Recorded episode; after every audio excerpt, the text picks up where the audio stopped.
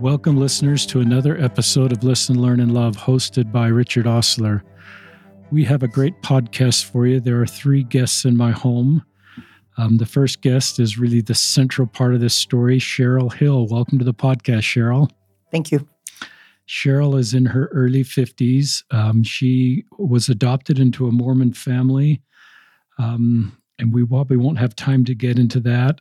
She served a mission in her early 20s, came out as gay or lesbian, and left the church roughly in 1990, eventually had her records removed in the 1990s, and has spent until really 2017. I can't do the math that quickly in my head. I think that's 30 years. It's 27. 27 years, thank you, Cheryl, out of the church. And then Cheryl reconnected with the church, and that's where we'll really pick it up. We could probably do three podcasts just getting to that point.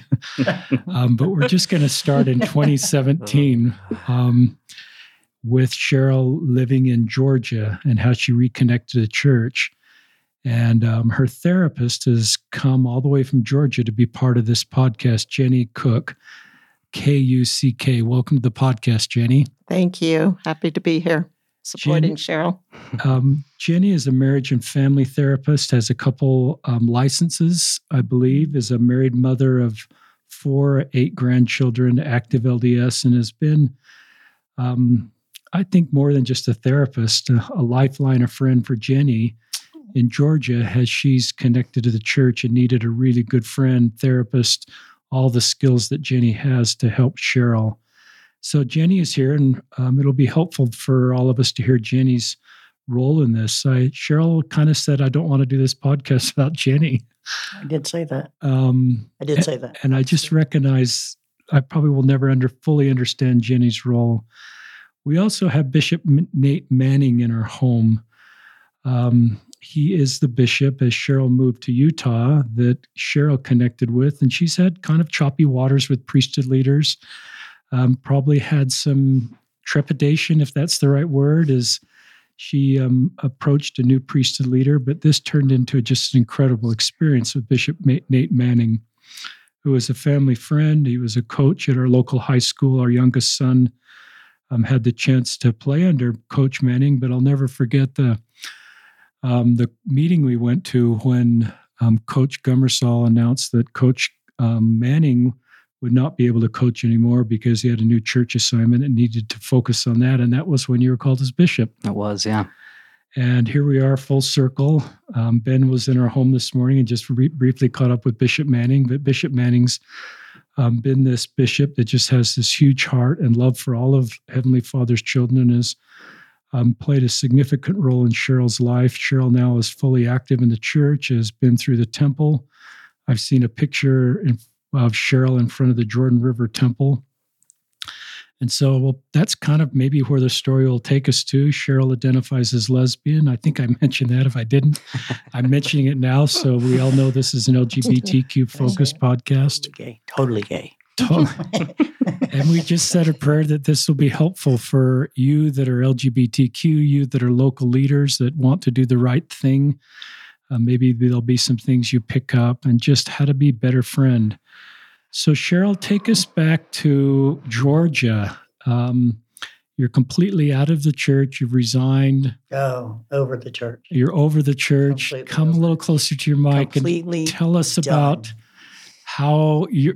And I hope everyone understands, when you've resigned from the church, your name doesn't show up anywhere, so no one can find you anymore. Right. So it's not like you have ministers that could knock on your door. So you're completely disconnected from the church. Just talk to us about how it all came about. Okay. So I moved to Athens, Georgia, after I lost everything in a fire in Rome, Georgia. And I was going there for just the summer. Just I needed to get my head back on straight. You know, I wanted to get myself off drugs.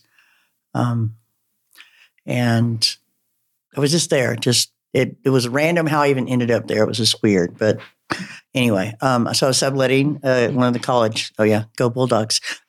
So UGA, at UGA University, was subletting one of the apartments for the summer. Well, I figured out, I was turning 50 at the end of the summer, and I'm just like, okay, enough. It's time to do something different. You've been doing drugs for 30-something years. Let's try something different. Figure out what you're going to do with your life. So I was there, and So I was coming off drugs. So I was doing a lot of walking with my dog, Diesel. And I found myself praying, you know, just not into the Mormon God, just into God as the supreme being at that point. And doing a lot of walking, a lot of talking, because coming off meth, it's not easy with no help. So I found myself turning towards the Lord.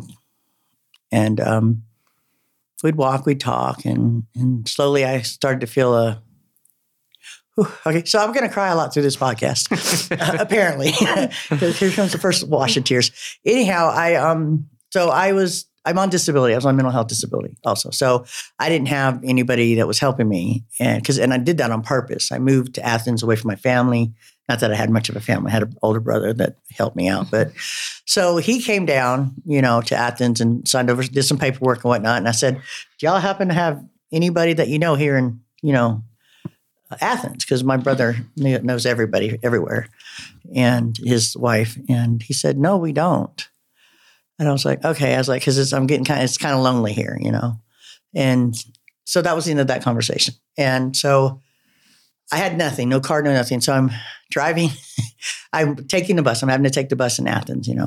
And I'm driving around and I get off the bus and I'm lost. And I'm like, oh, where am I?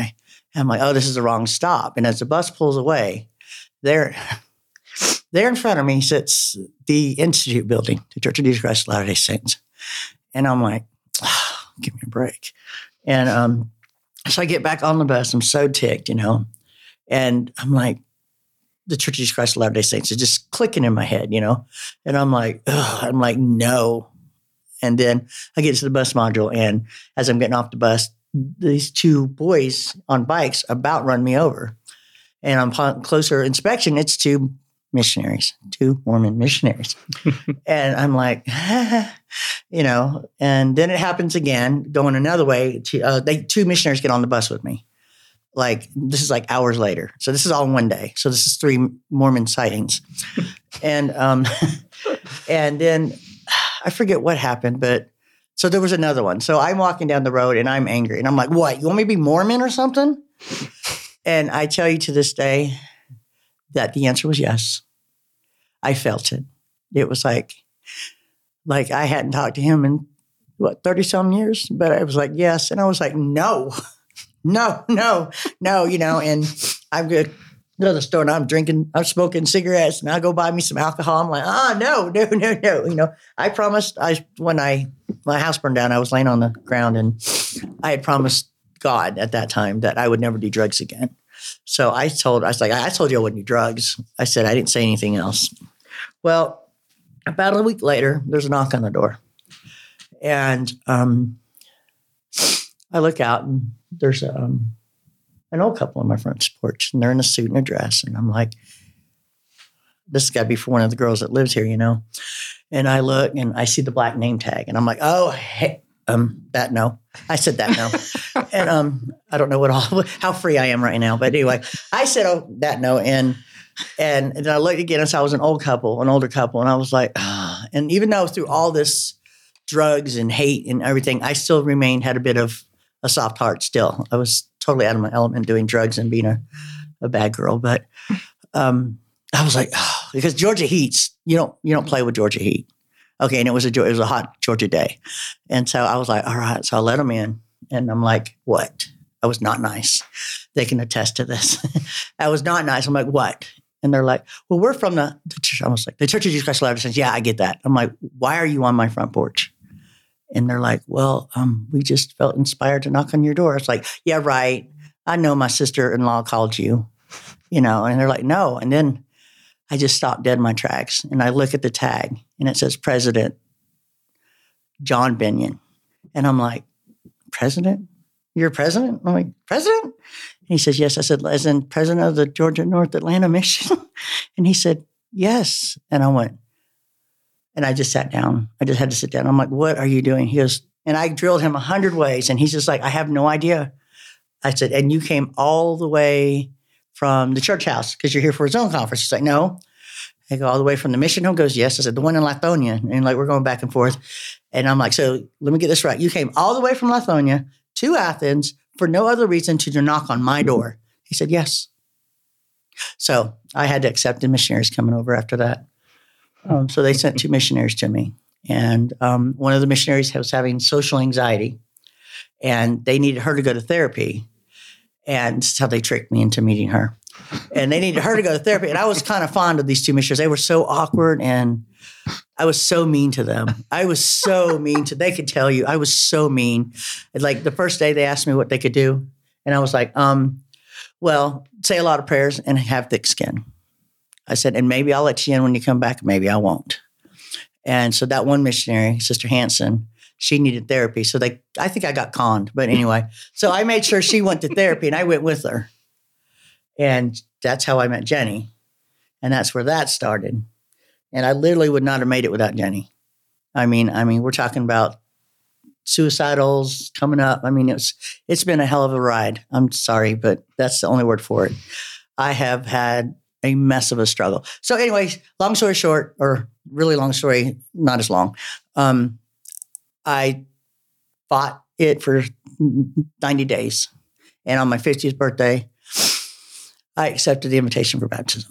Wow. For rebaptism. And then I joined the church. And I was planning on leaving Athens when a friend of mine gave me a blessing, and it said, you are exactly where you need to be. So in a mad scramble, I had to find somewhere to live in Athens. But so I joined the church there and got involved with that, and had a great bishop there and met. This is what happened. This is what made me stay, is there were so many people that were like, oh, I have a gay aunt. Oh, I have a gay brother. Oh, because I came mad. You know, I was like, I didn't want to be there. I was pissed off that I even joined the church. I was angry the whole time I was there. I was mean to who is my very best friend right now, Will. He was the ward missionary leader. And I was sitting in the back of the class, and I would just he was talking about the plan of salvation. And I'm like, oh yeah, well, you know, da da da da da, you know, and just saying whatever, just information I shouldn't have as a new convert, you know. And he's just like looking at me, you know, like, what is she doing? And he's now my very best friend. And so we went through that, and I mean, like, I would just they tried to get near me. I wouldn't let any guys near me, like no guys. And I'd punch Will, and I'd punch the bishop, and he tried to talk to him. I'm like, what do you want, you know? And any of the priesthood holders. And then one day. I was laughing with my friend Will, and I put my hand on his chest, you know, and here comes another crying jack. And right then I knew that I could trust him. The Lord let me know right then that this is a priesthood holder I could trust. And it was like, I was just like this, and it was just like, you can trust him, Cheryl, you can trust him. And that's the jerk that made me trust all the other guys. That led me back to Bishop Manning. Why he got a quick break when I got to him. But anyway, so I was going to therapy every other week. And there's this one lady, Barb, and she's busy, busy, busy lady, right? And I didn't have a way. Casey Day's car broke down, and I didn't have a way, and I still didn't have a car. And all of a sudden, she's like, calls me, she goes, hey, I can take you to therapy. And I'm like, well, and she goes, I don't have any idea, but for the next 3 months, her every other Thursday was open. She says, I don't know why it was open. It's always open. And then like right after I got a car, like all of a sudden she was so busy again, you know, but she's like for three months. Remember that, Jenny? Mm-hmm. She was just, and she's the busiest woman I've ever met, you know, I mean, and, you know, and it's just different members would sub in, you know. At one point, this is a really cool story. At one point, they asked me, like, what do I need? And I said, I'm lonely. I said, I'm good, you know. I've got a dog. I've got a good job, you know, a decent job. You know, I was working at Taco Bell part-time, but because I had a check, you know, and I just got on the streets. You know, I was just thrilled that I could live that I had a car. One of the members gave me a car. That's so cool. A van, donated, like, you know, and then they wouldn't. And so I got the van. We called it the Jesus van. And because the minute I got the van, I was like immediately, like, who needs a ride to church, you know? Because I felt like I had 30 years to make up for, you know? I mean, I was a butt for 33 years, you know, doing drugs, being a jerk, you know, and being hateful to everybody. And here I was, okay, I'm back in the church, and I know that you get blessings by service, you know? So I'm like, I was ready to serve. So I would like go all the way, like 20 miles away to pick up some family. I went on ward. I just got involved, you know? they're like, come on. I'm like, let's go, you know, because I was lonely. And I remember my mom, though she didn't have a lot of good things to say, but one of the things she says, if you don't like somebody, serve them. Well, I sure didn't like anybody in the Mormon church at that point, even though I'd been baptized because I knew it was true, but I still was pissed being there, you know? So I'm like, all right, let me serve these people, you know? So I'm serving, and to the point that they wouldn't even let me pay for the van. They're like, no, you keep it, you know? And then some people would drop, there'd be like $20 bills in my front seat, $50 bills in my front seat to pay for gas, you know? And at one point when they asked me what I needed, I said, I'm lonely. It's lonely. I said, I can't do this. And there were so many bouts where I can't do this. I have stopped and started. At one point, I was sitting in the garage on my best friend Will's house, and he was in Utah of all places. And I know, right? I hate Utah. Go Cougars. But I was sitting there and I was talking to him, and I had met a girl in Rome. Once I got the car, boy, straight back to Rome, you know, because that's where the only friends I had were. And I go back to Rome and I met a girl, and oh, she's so pretty. And I was so attracted to her. And we started talking. We had so much in common. We talked for hours on the phone. And I was just like, I can't do this. And I was crying, you know, Lord, I can't, it's like, no, I can't. I knew what I was getting into. You know, I read the research on gay and Mormon. I did.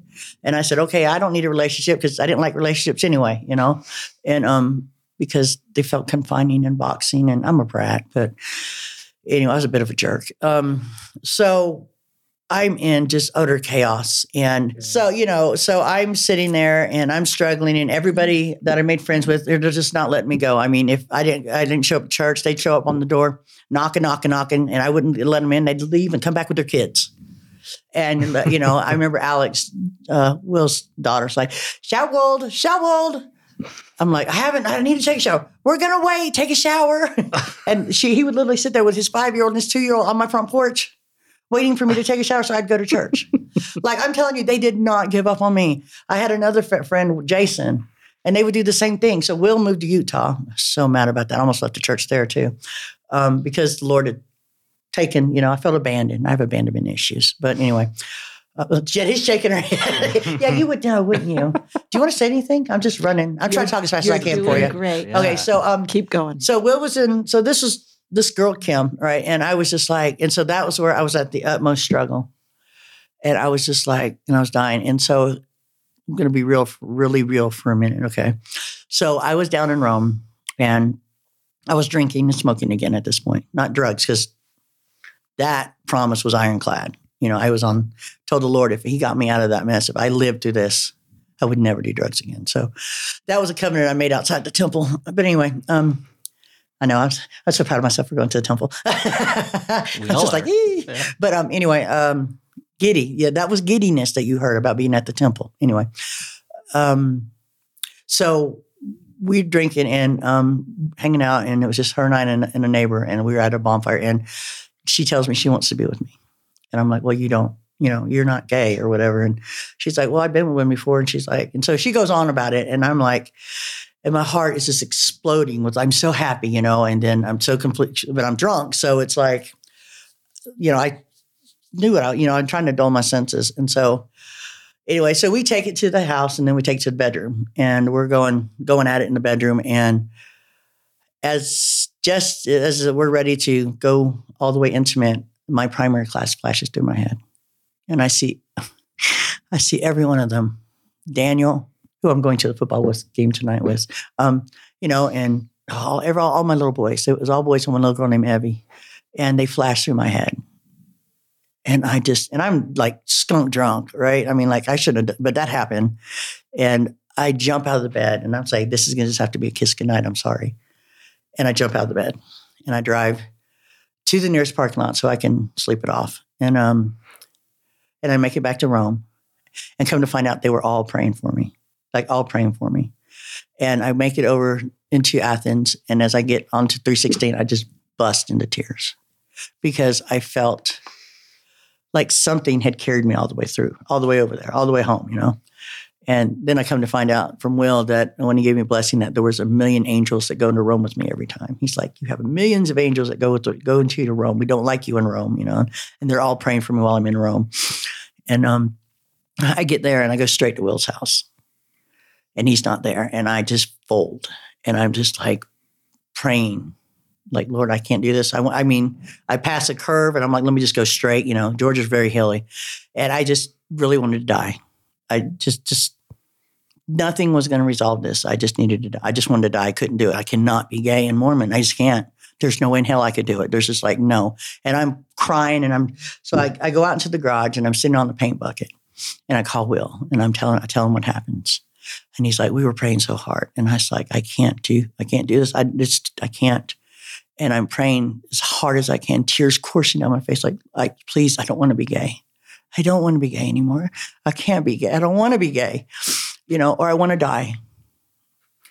And I'm just sitting there and I'm just like, just let me die, please. And Will's on the phone and he's just bawling.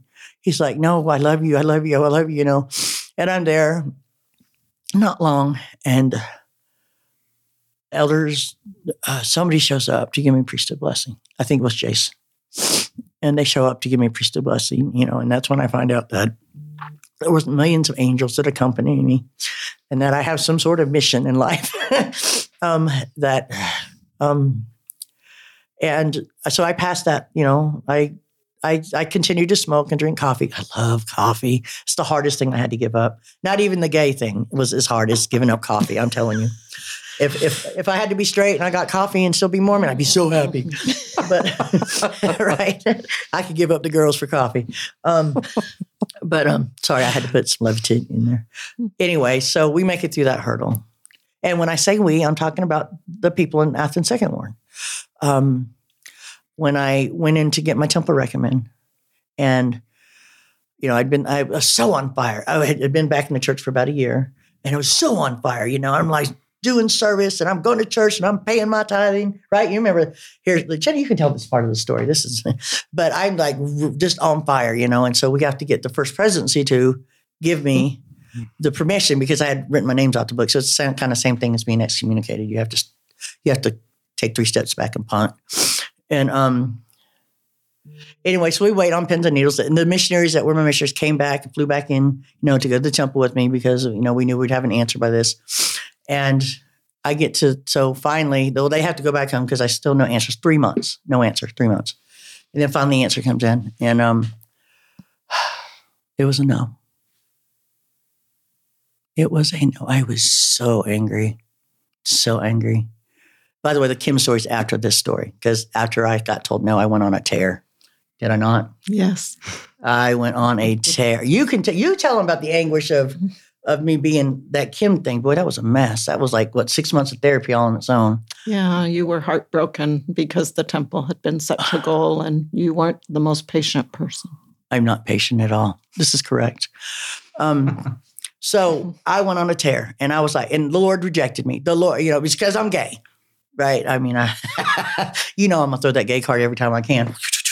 But, you know, because I was angry. I didn't want to be in church, you know, and the reason I left was because I was told I couldn't be gay and Mormon, you know, and now I can be gay and Mormon, but I don't want to be gay and Mormon. I don't want to be Mormon. And then I didn't want to be gay. And then, you know what I mean? So it's just like, I'm just angry. Am I angry? I'm angry. So, you know, and so I relapse and this and that and everything. And I'm mad and I go storming out of the building. We almost had a repeat of that. Almost. Did the same thing. I know. I did the same thing when I went there. That's. Well, I'm trying to get to that as fast as I can. But fine. So I'm just mad. And the bishop's standing out, Bishop Joyner, who's now a stake president Joyner. But anyway, that's why you might be in trouble. Anybody around me gets. Jesus is like, whew, you can help Cheryl. I'm going to bring you up. And he was calling me nervous. Right. Because I'm a mess. I know, right? Like they're going to go on a mission one day together and be stake. Anyway, they've got lofty goals too. Anyhow, there's my cocky side. And which I better be careful because the Lord likes to humble me fast. So I'm angry and the bishop just stayed in there and God bless him. He broke confidence.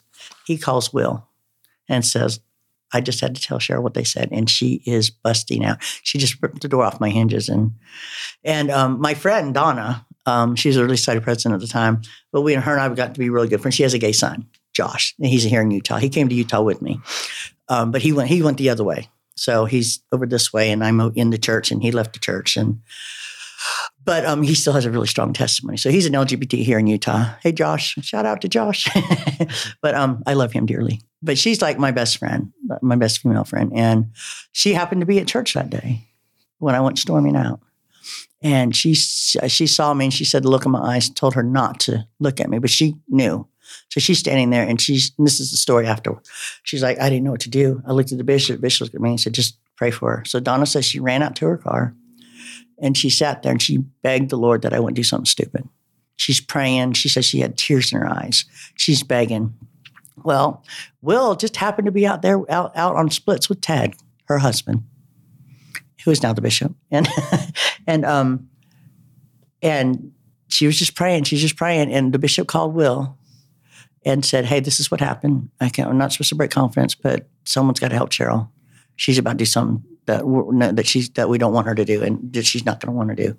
And little known to them, I was crying. I was so mad, and I was just like, I'm done with this stupid church. And I'm like, see, even the Lord doesn't want me. This is such a waste of time, you know? So I was like ready to go get blasted. And the next thing I know, I'm sitting in Will's driveway. You know, heard that song, Jesus Take the Wheel? For real, dude, for real. Like, that's the only thing that could have possibly happened, because I'm in Will's driveway, and I didn't even have any idea. And the minute I pull in the driveway, up behind me pulls missionaries, Will and Ted. And Ted's my ministering brother. Fantastic ministering. He defines ministering. Like, as you can see, there's more people. People just keep coming in waves. If that doesn't tell you anything about fellowshipping in church. And they then preached a blessing. And that's when I found out I was supposed to come to Utah. That was the blessing. That said, I'm supposed to come to Utah. And I was like, yeah, no, never stepping foot back in Utah. I was on a mission in Utah. It didn't go well and at all. And not at all. So let me pause right there. Okay. Cheryl, thanks. That's a great story. It's an incredible story. I hope you realize just the love and admiration so many have for you, and your courage to share that story. You're honest, you're real, you're authentic, you're vulnerable. Vulnerable is a strength.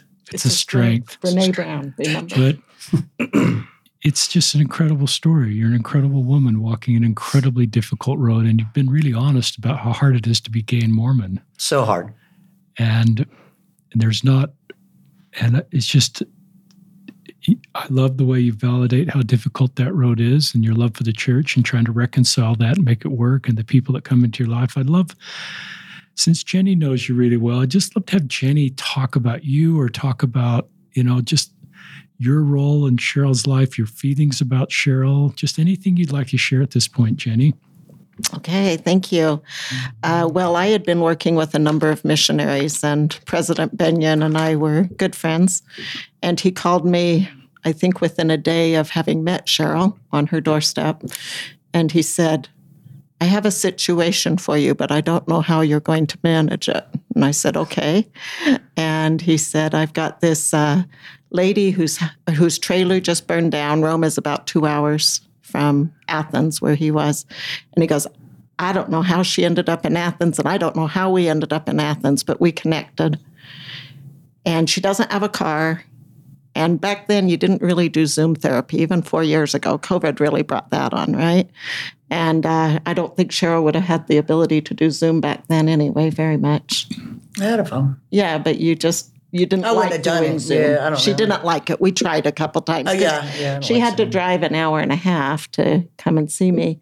And so he just said, try to figure it out. She's not a member. And I said, how am I even going to reach her? And he goes, I'm going to have the missionaries, because there's a sister who needs to come in and do social anxiety. I'm going to have them come together. And I'm like, okay. And so the first time I met Cheryl, she did not like me. Nope. At all. Oh, tell them about the fact that you were my sister-in-law. As a matter of fact, she was telling me about her brother, and they had been in my ward years before, and they had had a fire, and I happened to be the sister's visiting teacher and had helped clean up the sister-in-law's visiting teacher. My companion. And she was her mission companion. And so at first she wasn't so sure. She was very happy with me knowing Dwayne and Angie, but then because they had been so good to her after the fire, I think that's how she built trust with me. There's the reason I came back to the church. Yes. Was they challenged me, my brother and sister. He ended up baptizing me. And I think that helped you decide to trust me that I had known Dwayne and Angie. Yeah. And so that was your only saving grace. Probably. Yeah. She's so pushy. She would tell me that she had had other therapists and she had fired them all and she was going to fire me and told me about her diagnoses and everything else. And I looked at her and I said, okay, you're okay. In here, you can just be you. And so you. Yeah. She would. We would fight. Yeah, I'd argue. I'd get mad. I'd try to walk out.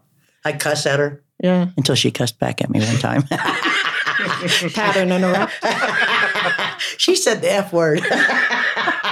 Because I had to interrupt the pattern.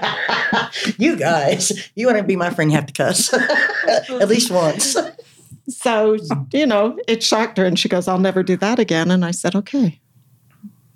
And she hasn't in front of me. No, she decided at that point she didn't want to do that again. I had another therapist who was an intern who was not LDS but had done a lot of work with LGBTQ, and I had worked with some missionaries and a few other people who were, members of the LDS church and were in that struggle. And yet I was still learning. I was still trying to figure it out at the whole time. And so I brought this other therapist in and I said, could you do some DBT work, which is a certain type of dialectical behavioral therapy? And so she built a friendship with Sierra. She is cool. She had blue hair. Yes. And I figured that would help. And I said, okay, I'll do the one thing about helping her meet priesthood leaders and get comfortable with priesthood leaders, because Sierra didn't know how to do that. And Sierra would work on the mental health stuff. So I would work on the church stuff, and Cheryl would and Sierra would work on the mental health. And we did that for a few months, and then we celebrated her 1 year of sobriety. That I blew. And that was a big deal. Yeah, she blew it, but she only once. Yeah, just one time. Yeah, but I think she was so touched that Sierra and we brought in a cake. Yeah, they did. Oh, it was a triple chocolate cake from Publix. Oh, so good. And just celebrated her, and we told her she could be anything she wanted to be, and she could do anything she wanted to do. And yeah, that was a defining moment in therapy for me. Mm-hmm. Because that cake, I mean, it was stupid, but that cake, and then all of a sudden I was putty. No, I couldn't stand them. I was putty in their hands. I pretended like I was mad at them, but that's when I changed. That was for changed. You and Sierra. Well, you knew that we really truly cared about you. Yeah, they really did. It was really cute. I was going like two therapies every other week. I was in hardcore therapy. She had to know that it wasn't just a job for me. Yeah. Yeah, I'm hard. This is a really beautiful segment, because I'm sort of thinking that our road back to the church, sometimes we need Jesus and the atonement, but often we need therapy. What I said and was... And even sometimes therapy to work through current church issues. It's just... Correct. Remember what I would guess Cheryl has a lot of trauma that's sort of tied into her journey with the church. Yes, a lot of trauma. And the atonement can help on that, and good church experiences, but I recognize a therapist often can... It's like you need both. Jesus wasn't going to get it just by himself. I'm sorry. But. And I love this and I recognize that you were naturally guarded because of abandonment and just all the things that Jenny understands, and you firsthand understand because you were walking that road, and you would naturally, I love this man that you mentioned. I forgot his name. Will, God just said, I can trust him. Yeah, yeah. And then you got this trust with Jenny, and I love some of the things Jenny says, you can just be you here. Yeah. And just I didn't believe her. I had to test her. You did, right? Yeah, I did. Because you've had so many people that have come in and out of your life. Well, yeah. Well, I don't let anybody in my life really. So. And that's probably because your heart has been wounded enough and just it's locked up inside of you because it's been hurt so much. Well, yeah, between the church and my own family rejected me because of the gay thing. And the thing is I fought not to be gay. I came out when I was 23, but I knew I was gay like before, not very long before that, but actually I didn't actually come out until I was 25 to my family and friends, but at 23 I knew. And I stayed in the church and I fought and I read the scriptures and I was like, you served a mission. Finding something. Yeah. I was like, well, I didn't know I was gay until after I got home on mission. But I was, even though I lived this crazy, unhealthy, abusive life, I was very sheltered also. So I didn't even know what gay was until a girl kissed me. And then like fireworks and I'm like, oh, I'm gay. So, you know, right. So, but anyway, and then, I still tried to stay in the church. I got engaged, you know, because I wanted kids. I wanted kids so bad. And I was like, well, I got to have a dude to have kids and I'm having a dude, you know? And, but then I couldn't. And I just admire your journey to unlock your heart again that's been so wounded that would naturally just be boxed up in there and say, I'm going to try again, even though that's opening me to further woundedness. Yeah. So now I'm going to go... there's another podcast that we're skipping right now, but I'm going to take you all the way. You did mention you got a priesthood blessing. You're going to Utah, so yeah. So I'm going to Utah. So we can skip all the way. We can go to Utah. So now we're in Utah. Can I tell the story about Utah though? Yes. Okay, so I get a check, and because this is a good story, because this is one of those Jesus things again, you know, like he's always up in my grill. So. I'm like fighting. I'm not going, you know. And then my best friend, we're biking one day. She goes, you know, I was praying about how to help you and Josh. And I felt that I should push you to go to Utah. At this point, everybody's saying Utah, you know, except for most of my friends who are saying like, don't leave us. And I'm like, no. And I'm fighting. And so Jason and Will and all of them are like, let's fast about it. And I'm like, about what? He goes, when you're leaving. I was like, I'm not, he goes, you're leaving. Let's fast about when you're leaving. And I'm like, yeah, whatever. Okay. So there's like 5, 6, probably half the word fasting with me, right? And me being who I am, I say, okay, so we start to fast, right? About midnight, I get up, open the refrigerator, and I'm like, I'm not fasting. And I drink a Coke, you know, and I go lay back down. And the next morning I get up and I have breakfast. So I'm not fasting. I don't want to know. You know, I mean, that's, I'm being so belligerent, you know, like I'm surprised Diesel didn't like struck me down, but, and so on the way to church, I'm driving, and I usually listen to church music, right? But no, I go ahead and put on my country station. I crank it up because I don't want to know the answer. I'm like, and all of a sudden I hear in my head, May 1st. I'm like, I didn't ask May 1st. I'm like, I did not ask. I said, I didn't fast. I didn't ask you. And May 1st for a third time, as I'm pulling the church parking lot, I just screech. I'm so angry. I even have on pants, which is a little bit of my rebellion, but you know, like, cause I had to be all gay and you know, right. Like I ain't wearing no dress, but, and I walk into the foyer and there's Jason and Donna and some other people. And I'm late on purpose. And Jason looks at me and goes, it's not March 1st. And I went, I know. And so three of us at the same time go, yeah, it's May 1st. So that scripture out of the mouth of 2 or 3 witnesses. Yeah. So not only did that convince me when I needed to go, but it convinced me I had to go, you know? So I was so angry about that. And that's May 1st, 2021? No, 2020. I've been here a year. Okay.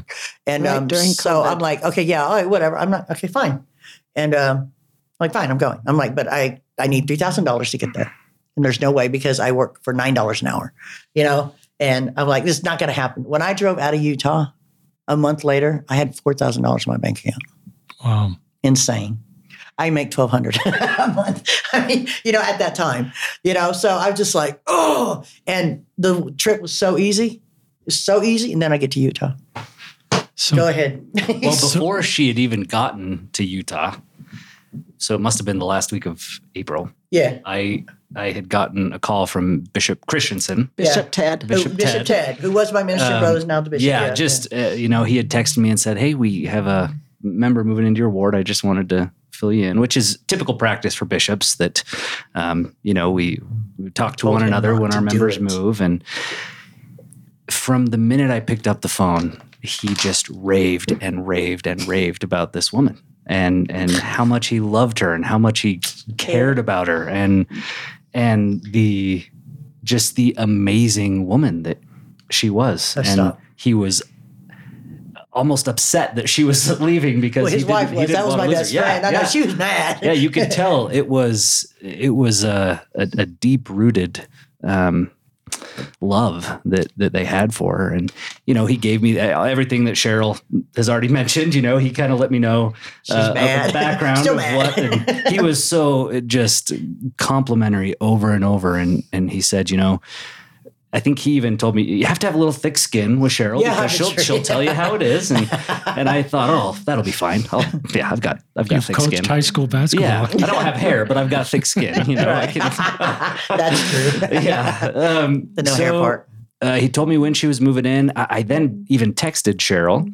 Yeah, we texted a little bit. And I said, hey, I'm your new bishop, Bishop Manning. Just want to introduce you. Let us know what you need when you get there. And she would not accept any help moving in or anything. She just... No, that's when the Lord struck me down. Yeah, he likes to humble me. I mean, and not like a normal humble. Like, I almost died. Yeah. Remember? Yeah. Oh, yeah, remember? Oh, yeah. I wouldn't take any help. He about killed me. Oh, yeah. I was like a day from dying. Right. And so she moved in and, you know, we got an appointment set up. And the minute she walked in the bishop's office, I just knew how special Cheryl was. Oh, shut up. She is... You know, Cheryl talks about throwing around, I'm quoting Cheryl, throwing around the gay card, right? She says, I'm gay, I'm gay, I'm gay. If there's one thing I know about Cheryl, I'm gay. Before she is gay, she is Cheryl. Yeah. I don't define by the fact that I'm lesbian. And Cheryl is what I see when I look at Cheryl. I don't see a gay person. Because I'm not just a gay person. Because nobody is. Yeah, I know, right? That may be a part of you. That doesn't define me. Exactly. It's just one of the things that makes me. It's a part of you. It's what I love about Cheryl. When you get to know Cheryl. I just say I'm gay just to get reactions out of people. It's just fun to see people shrink or love me. Yeah. Yeah, I sat down with Cheryl in the bishop's office, and the first thing that I said was... You cussed. I did get her on my good side. Yes, and okay. I knew I had to, you know, get her walls down, because the minute she walked in, I could tell physically the walls that she had up. Well, I mean, I'm coming all the way from I'm coming all the way from Georgia. Fidgety, and you know, she was uncomfortable, and I could just see it melt away. The first thing I said, which I just felt so inspired to say to Cheryl, was, Cheryl, I'm not gay. I'm naive. I don't have all the understanding. I don't get it, but I want to learn. I want to learn who you are. I want to know what you've been through. And I just want to learn how I can help. And the minute I said that, I could see Cheryl. Oh, let me just tell that part for you. Because so he said all that. I'm looking at him thinking, God, he's young. I was being judgmental. Yes, gay people are so judgmental. We are so judgmental. So stop playing. So I looked at him and I thought, oh, what a different looking person. And I was like, he's too young to be a bishop, you know. And I'm like, oh, I got to do this all over again. I don't want to do this. And he said that. And I melted. He also said something else that helped, but I remember, like, just inside, I was like, oh, if he could have said anything right, in 100 million years, that was exactly what he needed to say. Why? It took me off guard. First off, he addressed the gay issue right off the get, you know? And he did it in such a humble and genuine way. Like, I've heard people, and a lot of us have, like, oh, you know, I've got a gay aunt or whatever, or I feel this and I feel that. So it's kind of a chance for them to talk about this subject. Right. Like you know, they're like trying to bond with you or trying to, you know, or whatever, or just, it's fake. It's, you know. They're taking your story and making it their story. Yeah, kind of like. Instead of what Bishop Manning did. Not even that. I have a detector. Sorry. So one of the things I got, a gift I got after I got baptized, was the gift to see the pure in heart, the meek, because that was one of my biggest issues, was trust in the church. And so when I got the Holy Ghost confirmed, someone said something about being able to see the pure in heart. So I can look at somebody and they'll be bright and shiny, you know, and that's how I'll know, you know, just if they're safe for me or not. And When I walked in, he's still glowing. You always glow. He's like Sue. He's really, like a Christmas really pasty light. White. Right. That's he's all. Like, no, he's always glowing. But he glowed, you know. And then when he said that, and he said it in such a quiet, humble voice, you know, that it took me off guard. And because his voice took me off guard, I actually listened to what he said. Like normally someone starts talking, I dismiss them, right, until I know them. He won me over like in, 7.3 seconds? Cheryl, I think you have a beautiful ability to discern. I think it's one of the gifts God's given you. And Jenny and Bishop are nodding their head. And I think you've needed to use that gift. I had to for survival. Right. And I love what Bishop Manning did because everybody can do what Bishop Manning did. They could. They really could if they meant it. It wasn't complicated. It was profound, though. And the things that resonated with you, it was humble. It was teachable. He talked about you being gay. Yeah, like right off the bat. I love just the humility of that. And that's the thing I love about what he said is that we all can do that. One of Ben Chilotti's bishops, who's a gay Latter-day Saint, as he's been meeting with bishops and coming out to them over the years, one bishop kind of did what Bishop Manning did, says, what do I need to learn to serve you better? It was sort of like, teach me what, this space better than I do. Right, but I didn't have anything to say though. So talk about, I want to go, we've got about 15 minutes left. I want to go wherever you want to go, but you're still don't have clearance to go back to the temple. No. Yeah, you can talk about that. Yeah. Could talk about how this relationship developed. And I know, just talk about wherever either of you want to go. So COVID's here, right? And so he said what he said. And I was like, okay, I like him. I was like, okay. And I read the Sigh of Relief. And I have a running dialogue with Jesus. I talk to Jesus a lot. That's Heavenly Father's up there too. But in my mind, I'm constantly talking, arguing, cussing him out. We laugh. I have this inner dialogue. Once upon a time, ever since that moment in Athens when he said, yes, I want you to be Mormon, I was like, direct connect, and that was before I was baptized. And so I feel like I was always praying, always talking to him because I'm lonely. I don't have an accountability partner. Who better to be my accountability partner than Christ himself? And I can say that now. I didn't know that's what was going on. That's really profound, by the way. At the time, but because like I said, I struggled. I at first. That's really profound what you just said, by the way. I wasn't. Yeah, we could rewind. Yeah, say it again. Your accountability partner's who, and who's always there Christ. For you. Yeah, because he's there. He's always because he's listening. He let me know he's listening. And I had. Christian helped a lot, too. And I love that you can talk to him in real language. Yeah, I do. Handle that. I do. People are shocked when I tell them when I say to Jesus sometimes. I think he can handle that. He does. I called him an idiot one time. He laughed with me. Do you remember that story? I was upset because I'd made a mistake again, the Kim thing, and I was into my car. And this time I wasn't really praying a lot in the morning, but I stopped the car and I was in tears and I hung my head. I said, I'm so sorry. I said, that was so stupid, and I was apologizing to the Lord for the mistake I'd made, almost made, I came away with that with my chastity intact, by the way, just so everybody knows. Okay. Held on to the chastity, but it was real close. And I was, and then at that point I didn't realize how remorseful I was. I was in tears, and I was sitting there and I said, I'm so sorry. I'm an idiot. And I was crying. And then all of a sudden, because I have that personality, I start giggling. And I said, wait a minute. I'm made in your image. That makes you an idiot too. And I started laughing. And I could actually feel him laughing too. He's got this beautiful laugh, And I could feel someone else laugh. If you were in the car, I swear you would have heard somebody else laughing in the car, dude, And I was just is he laughing with me? I said, oh my gosh, I just called the Lord an idiot. And I was like, oh, I can't even go to work right now. I was like, I'm going to hell, but it ended up being, but that's what I'm saying. Yeah. You're right. I feel better now. I'm in good company because you've called me an idiot. Yeah, I know, right? So. Right. So once you call the Lord an idiot, you're not scared of nobody. Right. But I was just saying, that's not funny, but it was, because I was such a wreck. I felt like it's his way of saying, hey, it's okay, Cheryl. It's okay. Let's just keep going, And I kept going. And I was still, before on my way to Utah, I was still smoking cigarettes. Remember? Mm-hmm. Oh, man. We were really working because I didn't want to go, and I was just every time I want to rebel, I pick up a cup of coffee first, of course, and of course with coffee comes cigarettes. So that's what I do. But anyway, where were we?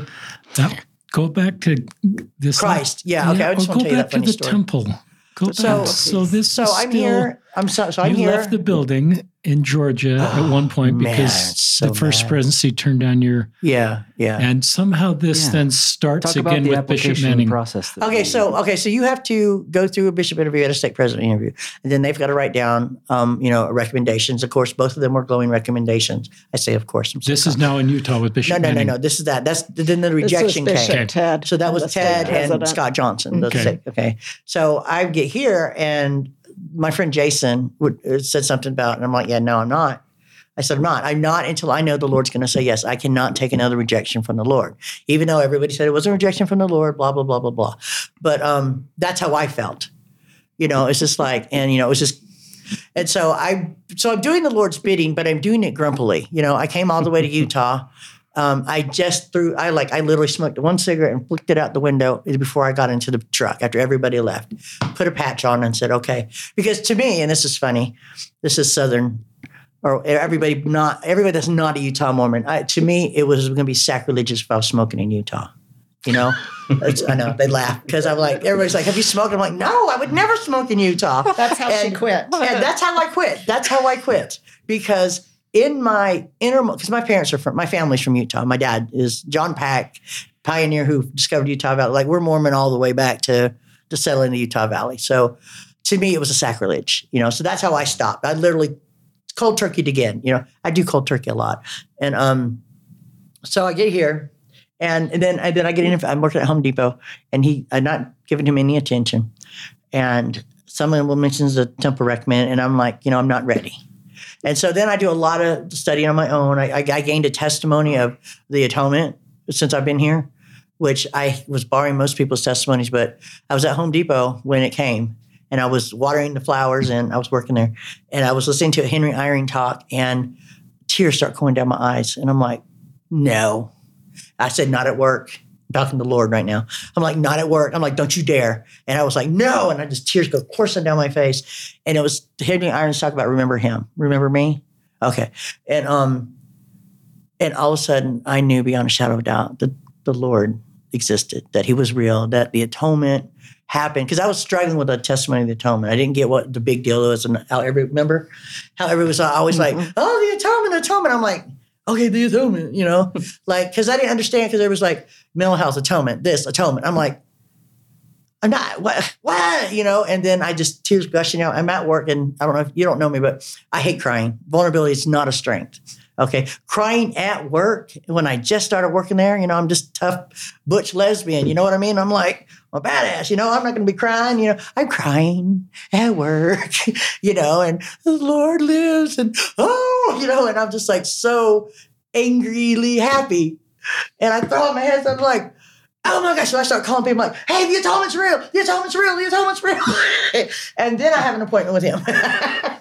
And then I almost die. And then I have the appointment. Yeah. Is it before or after I almost died? I can't remember. But anyway, and then I get sick, really sick right after that. And I really literally almost die. And I have no choice because I know nobody in Utah. I haven't reconnected with Eileen and Edna yet. I haven't. Right. I have two sisters in Spanish War who I reconnect. That's another podcast right there. And could I jump in and jump in, help me how it was going at this time? I mean, she had been denied to receive her restoration of blessings, and there's a story when she came in to meet with me, and there was a few different meetings that we had to kind of, because she kept saying, I don't think I'm ready. And we said, let's pray about it. I'll fast. Well, the atonement thing is what made me ready. Yeah. And so we worked together and we didn't want to submit until she felt like she was ready. And there's a story from the Old Testament that I just think is so applicable, if that's okay. In 2 Chronicles 20, it's Jehoshaphat, king of Judah. And he wakes up. And a messenger from the kingdom of Judah comes and says, Jehoshaphat, there are all of these surrounding kingdoms that are coming to battle against us. The children of Moab and the children of Ammon and others beside the Ammonites, they're coming to battle. And these are big kingdoms that are coming against the kingdom of Judah. And there's three things that Jehoshaphat says about his reaction. It says, and Jehoshaphat feared. And then when he starts praying, he says, we have no might against this great company that cometh against us, neither know we what to do. So he was afraid. He had no might. He had no chance. And he had no idea what to do. And I feel like Cheryl was in that same... That's exactly... That's how she was before, and she got denied. And she was there again, and she was feeling these many issues. But there was one change, and it was what Jehoshaphat says here. It says, we have no might against this company, neither know we what to do, but our eyes are upon thee. And that was the change that Cheryl made. Her eyes shifted to him and him only. And there's something you said, though, that was totally it. I can't even remember. Because we'd had a few appointments, and he said, and I was like, really, I wanted the Lord to tell me, because I have a dialogue with him, I want him to say, okay, I'm going to say yes, go do it. That's what I was literally waiting for, because I'm not, unless it's going to be yes, I can't do it, I'm not going to do it. And so we're having an appointment again, third one. And I was just like, freaking out. And he says, Cheryl, and he pauses and he puts his head down. His face turns red. His body turns red. Like you could just see, and he's quiet and he looks off to the side, and you could just, it was the coolest thing ever. Like I could actually see him receiving revelation. If you could even grasp that concept, it was crazy. That's had to be what was happening, right? Mm-hmm. And I'm looking at him. He goes, Cheryl, you're the only one not ready. You're the only one that thinks you're not ready. And I went, and I knew at that moment that the Lord told him that, because you could just see he was in this, it wasn't a trance, but he was just turned off to the side. Do you remember that? Now that you're saying it, yeah. Right? You just took a minute and you said, because you said, I don't know what to do. And I said, I don't either. And you said, well, what? Give me just a second. And he put his head down like this and kind of went to the side. He was like this, and he went to the side like that. And he just, whole body just like turned, like his head turned red and everything. And I was just like, am I actually seeing what I think I'm seeing? Like this is like a miracle. It's the craziest thing. And this whole calm, and I calmed down, and I was just like regular, like Cheryl, I'm not normally, and I waited and I waited and he just turned, he looked back at me, and you could feel the presence of the Lord right then in that room. Like it was crazy cool. And he said, you're the only one that does not think you're ready. And I said, let's do it. And we did it. And we scrambled back, and it was hilarious, which you remember? And then once we did it, like the state president was sitting over there waiting, and he waited for him to go back and forth. And he was so busy. So you had to do resubmit the paperwork. Yeah, we resubmitted. She met with the stake, all president. All in the same day. It was crazy the way it worked out. And then we waited. And how long? Tell him how long we waited. Do you remember? 3 days. 3 days. It was fast. It was That's 3 days. It was quick. And typically I tell people, let's wait at least, it could be up to a month, right, 6 weeks even. And I was having, a bad day. Did I call you? I was having a bad day the day that it came. I was ready to give up again, right? I was just like, I am such a Lamanite, I swear. So I'm like, but I was having a really bad day. And I was cussing. I was angry. I don't remember what happened. I was just so down. And he calls and he says, it's a yes. And I threw my phone in the air. I called everybody I knew. I'm like, Jesus said yes. And I'm like, woohoo, I'll go to the temple. And then we made it. It wasn't an easy road to get there either. With COVID and this and that. And I had friends fly in from Georgia, South Dakota, to come with me. It's a small party of 16, but... Tell our listeners the date. Do you remember the exact date you went back to the temple? Yeah, it was August 15th.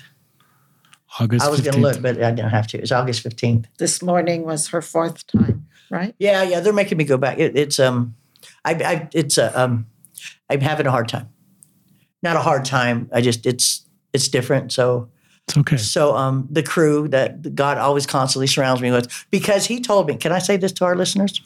Okay. So when I was fighting the battle of I can't be gay and Mormon, I'm lonely.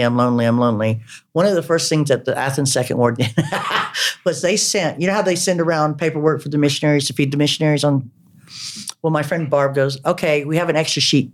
We're going to send around Cheryl. And so she told everybody, she could sign up to feed Cheryl, sign up to feed the missionary, sign up to feed Cheryl. And so she sent up for her. So that was really kind of funny. But anyway, so that's how involved, you know, everybody was with me. And like everybody was on the long, up and down. I was up and down and just crazy. But when I finally gave in, I just, you know, after the few other blessings, priesthood blessings. And I'm going to tell you, all you people out there in LGBT land, Mormon land, get a blessing. Get 1,000 if you have to, because that's what helps. It's people and helps and great priesthood leaders. And if you don't trust them, tell them you don't trust them. Tell them to bite you. And you don't need a temple recommend to get a blessing. No, you don't. You don't need to be living all the commandments. Because I wasn't. I was smoking, drinking, and doing drugs when I got my first priesthood blessing. I think that's an important thing to help people understand. Get a priesthood blessing. I mean, stop being, you don't even have to stop being mad. I've been mad all the way up until like maybe a year ago, was it? I still punch in priesthood leaders. But but let me tell you this one, because this is important. Because this is the one point I want to get across of anything I say. None of that else matters, but this one point right here is why I came on this podcast. When I was like, I can't do this. I'm lonely. I don't want to be alone for the rest of my life. Bishop Ted was the one that gave me the blessing. He was just my Ted at that point, my best friend's husband at that point. He gave me a blessing, and the blessing, I was told, if you choose the gospel, you will be alone for the rest of your life. But I will never let you be alone. And I got to tell you, I have not been alone. I mean, I have someone to kiss at night. But I am telling you, as you can see just right here, my therapist flew in from Georgia. My bishop's here. I mean, and if you look at that picture of me at the temple, those are people from all over the country that came to my temple. And it wasn't even my first endowment. It was just a re-endowment. I am not alone. In fact, I have to hide in my house to keep people to leave me alone. I reconnected with my sisters, who I was estranged with for 15 years, 20 years. I mean, and people come out of the wood. The Lutniks across the street, they just called me, I wouldn't be your friend. I thought he was a creepy fat guy, but anyway.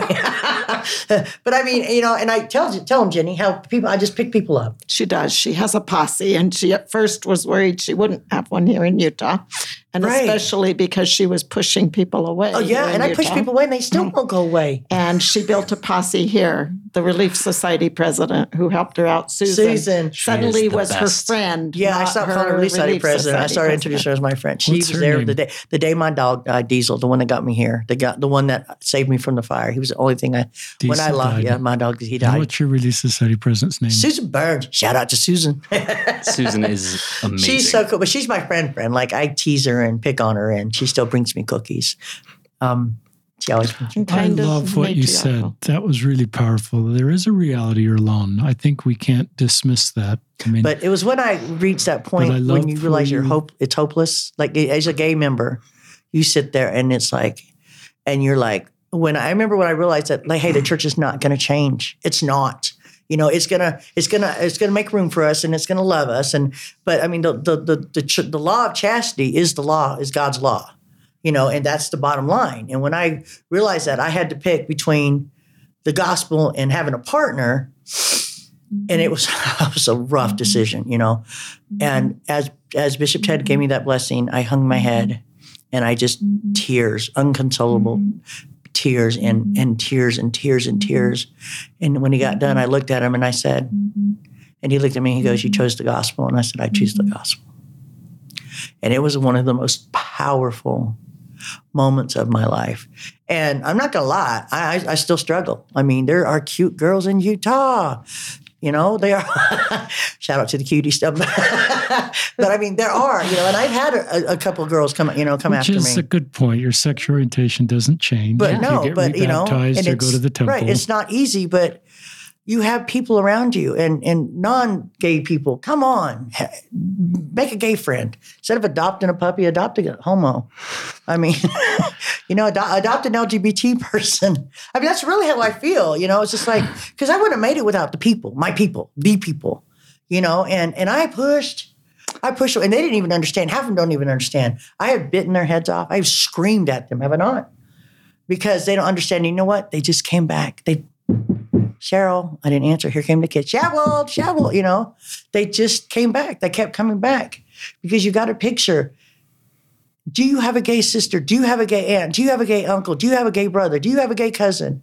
Okay, so if you see a gay person in your ward, you treat them like that gay person that is your family member. Yeah. And would you let your family member push you away? No, you wouldn't, right?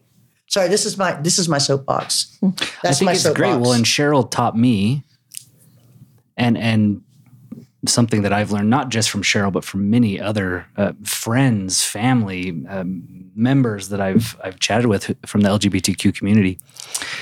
Me, Nate, everything I've learned about Black people, I've learned from white people. Oh, I love this. Everything I've learned about women, I've learned from men. Everything I've learned about gay people, I have learned from straight people. So how can I feel like I have the full perspective? You don't. I don't. Mm-mm. And I love what Cheryl just said. Make a gay friend. That's talk what I said to them. In a talk. Love them. Yeah. Listen, learn from them. You know, one of my favorite songs is an old Aaron Neville. It's either 70s or 80s. Aaron Neville kind of has that squirrely voice. Love Aaron Neville. And he, I don't know much, but I know how I love you. I think that should be the model. I don't know much.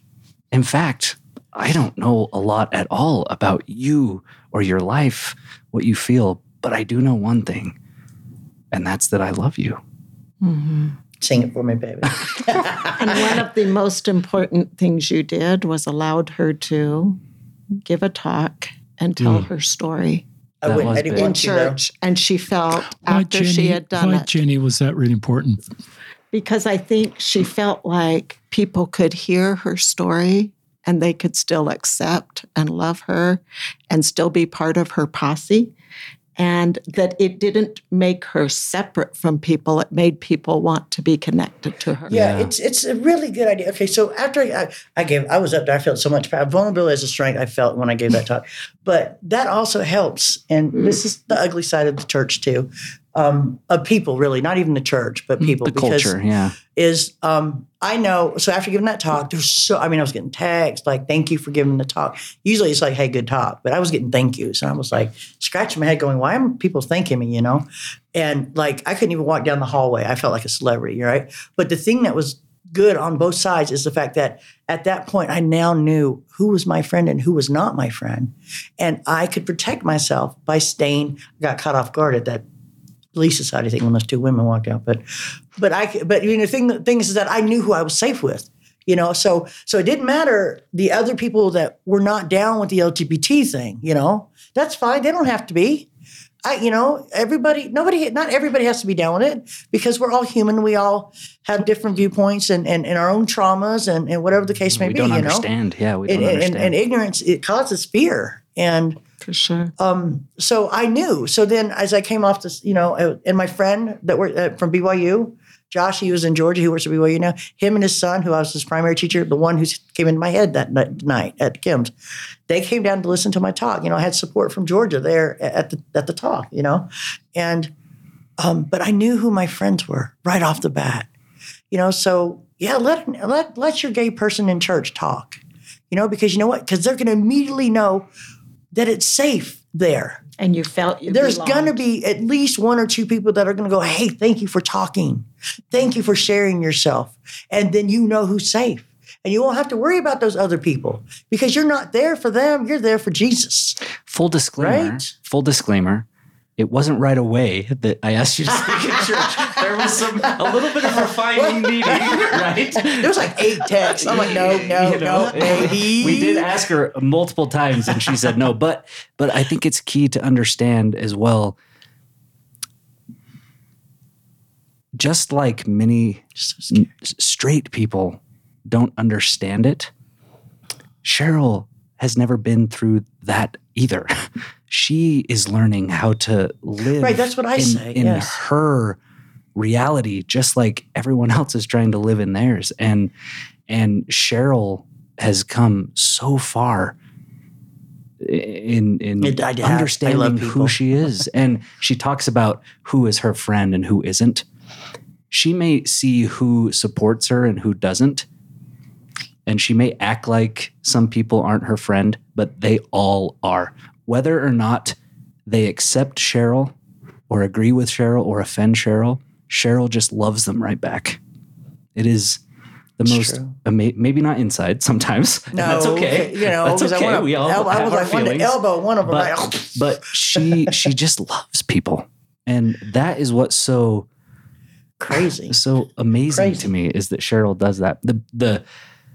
The crown of this story was actually going to the temple.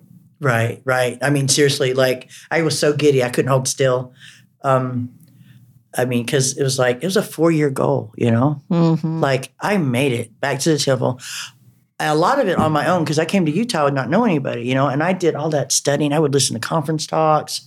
I would, you know, I mean, like, every time I had a problem, I'm like, let me go. Like, I like Dallin H. Oaks. Let me just say that as a gay member of the Church of Jesus Christ of Latter-day Saints, I love Dallin H. Oaks because I had to listen to I needed to learn about Lord's timing, the temple recommend thing. And someone said, well, the Lord's timing. So I'm going, okay, let me find a talk about Lord's timing. And there was one, the first one that came up was Dallin H. Oaks, the one he did at BYU. And I'm like, oh, no, not Dallin H. Oaks, you know. And then he came up again. And then he just started playing on the radio. And I was just like, and his talk was so amazing. It helped me with my problem with timing, you know, understanding time. But his talk was so amazing. And I got done with that talk and I was like, oh my gosh, I love him. And I'm like, oh, they're going to kick me out of the club. Yeah. But just learning different things and listening, you know, I had to work really hard because there was nobody for me to depend on. It was me and the Lord again. He has a funny way of doing that when I act up. This is a really good podcast, listeners. We need to bring it to a close just in the interest of time. I don't know, Bishop Manning, you have any other thoughts you'd like to share? I love your Old Testament scripture. Share some. My one last thing. Cheryl went through the temple recommend questions, answered every single one of them honestly and worthily. Cried. Just like anyone else would. She cried to go to the temple just like anyone else would. She prayed and fasted and anguished just like anyone else would. And it felt just like any other member working towards the temple. No, it didn't, because you cried. Well, yeah, but I cry when I see a cat cross the road. No. But the beautiful part was sitting in the temple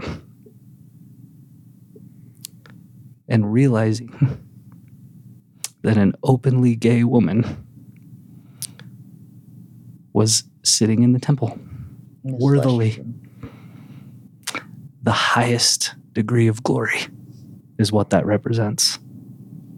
That's what you said. And there is power in that. There is. And just like I started, Cheryl, before she is gay, she is Cheryl. I like that. I like that too. Can I put that on a t-shirt? Jenny, sure, let's make them. Do you have any final thoughts you'd like to share? Well, I think I'd just second what Bishop Manning said. I've known Cheryl for 4 years, and we talk a lot about vulnerability. You've heard her battle it, and I do a lot of Brené Brown work, and Brené Brown battles vulnerability, and I battle vulnerability. And I think what I learned about Cheryl that just made me love working with Cheryl and be excited when she was coming or when she would text or anything else is she is authentic. And it is about being who you are and being your authentic self, but having the desire to learn and to grow and to get even better than who you are now. And that has always been Cheryl's goal. That is powerful.